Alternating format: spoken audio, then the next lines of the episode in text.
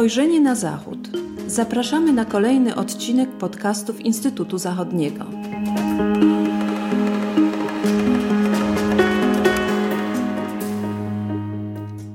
Dzień dobry, z tej strony Marcin Zielonacki. Witam Państwa w kolejnym odcinku podcastów Instytutu Zachodniego.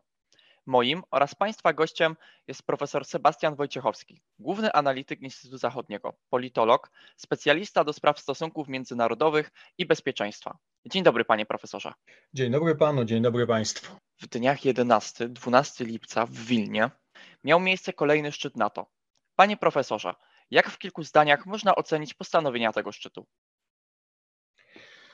Hmm. W kilku zdaniach jest to trudne, choćby ze względu na wielość i różnorodność podejmowanych problemów e, oraz szereg towarzyszących im zagadnień. Tutaj przypomnę, że w komunikacie końcowym szczytu zaprezentowano aż 90 punktów, e, ale do rzeczy. Wśród wielu istotnych kwestii poruszonych podczas szczytu najbardziej chyba przykuły uwagę postanowienia związane między innymi z wyrażeniem przez Turcję zgody na kontynuowanie procedur prowadzących do członkostwa w Sojuszu Szwecji, ale też przyjęcie ustaleń co do dalszego wsparcia dla Ukrainy, co bardzo ważne, skrócenia i ułatwienia ukraińskiej drogi do paktu, jak również podjęcie problemu związanego z potępieniem Rosji i sojuszników, w tym chociażby Białorusi czy Iranu, a także kwestie dotyczące wzmocnienia paktu i współpracy z pozanatowskimi partnerami. Podkreślę, że przecież w szczycie uczestniczyli nie tylko szefowie państw czy rządów członkowskich, ale także przywódcy Australii, Nowej Zelandii, Japonii, Republiki Korei, Unii Europejskiej i oczywiście, oczywiście Ukrainy. Właśnie, zatrzymajmy się na chwilę na wątku ukraińskim. Jakie zapadły tutaj najważniejsze ustalenia? Podczas szczytu mm, przywódcy państw członkowskich wypracowali de facto trzy główne wnioski odnoszące się do, do Ukrainy. Pierwszy z nich dotyczy wieloetapowego programu wsparcia, który ma pomóc Ukrainie w przechodzeniu od rozwiązań postsowieckich na rzecz rozwiązań natowskich.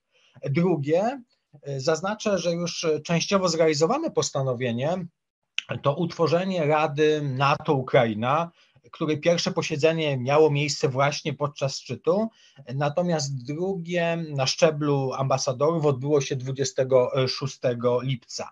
Zaś trzeci komponent, bardzo istotny, zdaniem niektórych analityków kluczowy, odnosi się do skrócenia procesu akcesyjnego Ukrainy do jednego etapu. I tutaj z kolei państwa natowskie zgodziły się na usunięcie wymogu dotyczącego planu działań na rzecz członkostwa. Stwierdzono ponadto, i to jest istotna konkluzja tej części obrad, że członkostwo Ukrainy nastąpi przede wszystkim wraz z realizowaniem przez nią po pierwsze reform demokratycznych, po drugie reform antykorupcyjnych, no i wreszcie po trzecie zrealizowania przemian w sektorze e, bezpieczeństwa. I biorąc, biorąc to wszystko pod uwagę, należy jednak bardzo mocno podkreślić, stwierdzić, że główną konkluzją w kontekście Ukrainy było oświadczenie, które zabrzmiało w sposób następujący. Przyszłość Ukrainy jest w NATO. Kropka. I to jest kwestia bezdyskusyjna. Dodałbym jeszcze, iż uczestnicy szczytu zapowiedzieli także dalszą konkretną pomoc, na przykład wojskową, finansową, logistyczną czy, czy wywiadowczą dla Ukrainy, ale na uwagę zasługuje też powołanie specjalnej koalicji w celu szkolenia ukraińskich pilotów i mechaników co do użytkowania F-16, a także, to też trzeba zaznaczyć, na uwagę zasługuje wspólna deklaracja grupy G7 dotycząca wsparcia militarnego dla Ukrainy oraz, co ważne, udzielenia jej gwarancji bezpieczeństwa. Skoro mówimy o bezpieczeństwie, warto przypomnieć, że państwa członkowskie NATO zatwierdziły najbardziej kompleksowy od końca zimnej wojny plan obronny. Jakie są najważniejsze ustalenia w zakresie bezpieczeństwa? Cóż, to znowu pytanie wymagające bardzo długiej odpowiedzi. Skoncentruję się zatem tylko na kilku najważniejszych zapisach zawartych w komunikacie końcowym, a dotyczących tej kwestii. One zwracają uwagę na następujące aspekty. Po pierwsze, wdrożenie nowej generacji regionalnych planów obronnych. Po drugie, co ważne, zwiększenie zasobów sił zbrojnych, w tym sił utrzymywanych w stanie wysokiej gotowości. Po trzecie, wzmocnienie zarówno dowodzenia, jak i kontroli sojuszu. Po czwarte, dalszą poprawę systemu obrony powietrznej i przeciwrakietowej. Ale też w tym komunikacie podkreślono inne kwestie, jak chociażby kontynuowanie prac nad e, transformacją cyfrową, e, zintegrowanie działalności paktu we wszystkich domenach, czyli w lądowej, powietrznej, morskiej, cybernetycznej, a także kosmicznej, jak i również podjęcie i przyjęcie planu działań na rzecz przyspieszenia wspólnych zakupów uzbrojenia, zdolności produkcyjnych, działań inwestycyjnych itd. Tak itd. Tak a zatem, a zatem, jak łatwo się można przekonać, jest to długa lista zadań i priorytetów stojących przed NATO. Ale w tym miejscu koniecznie wspomnieć należy, że pakt podczas szczytu bardzo jasno, klarownie i zdecydowanie wskazał na dwa główne zagrożenia. I tymi zagrożeniami są Rosja i problem terroryzmu. Podkreślę, Rosja i problem terroryzmu. Do tej kategorii, co ważne, wbrew częstym obiegowym opiniom, nie zaliczono Chin.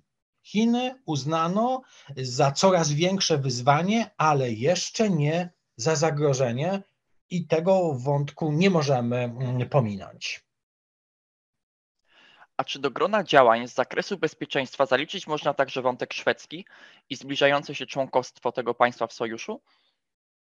Oczywiście istotnym wzmocnieniem paktu jest też przybliżające się członkostwo Szwecji.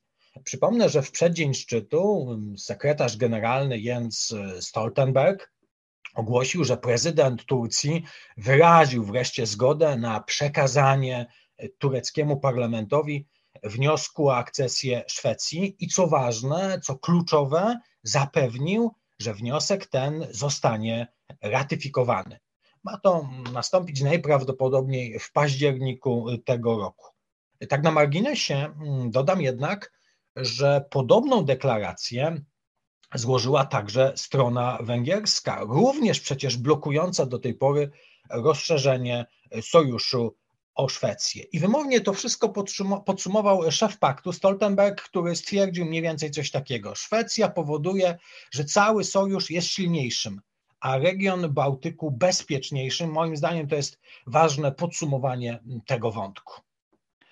I właśnie, ostatnie moje pytanie dotyczy osoby sekretarza generalnego paktu.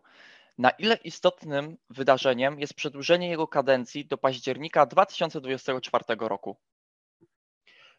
Tak, to, to to ważne pytanie, to ważna kwestia, często jednak e, pomijana. Analizując e, szczyt NATO, moim zdaniem nie sposób nie wspomnieć o zatwierdzeniu decyzji o przedłużeniu mandatu sekretarza generalnego Jensa Stoltenberga do wspomnianego już października 2024 2024 roku.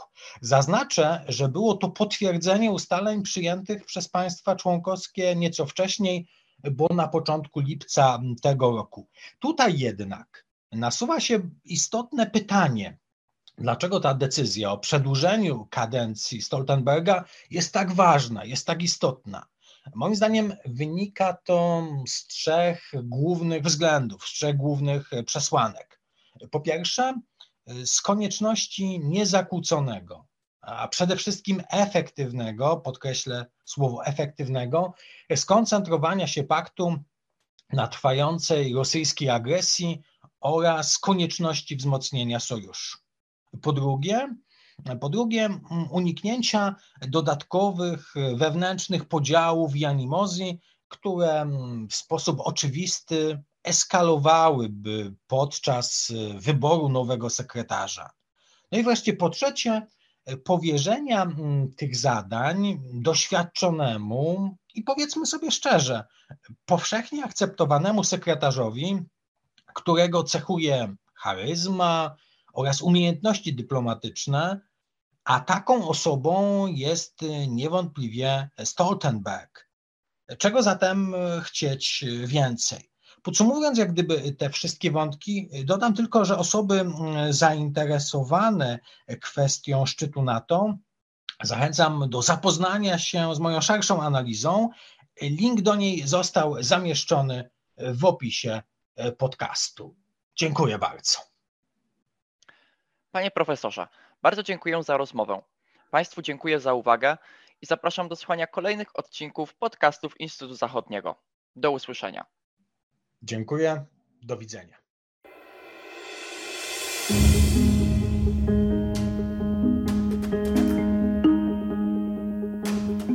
Spojrzenie na Zachód.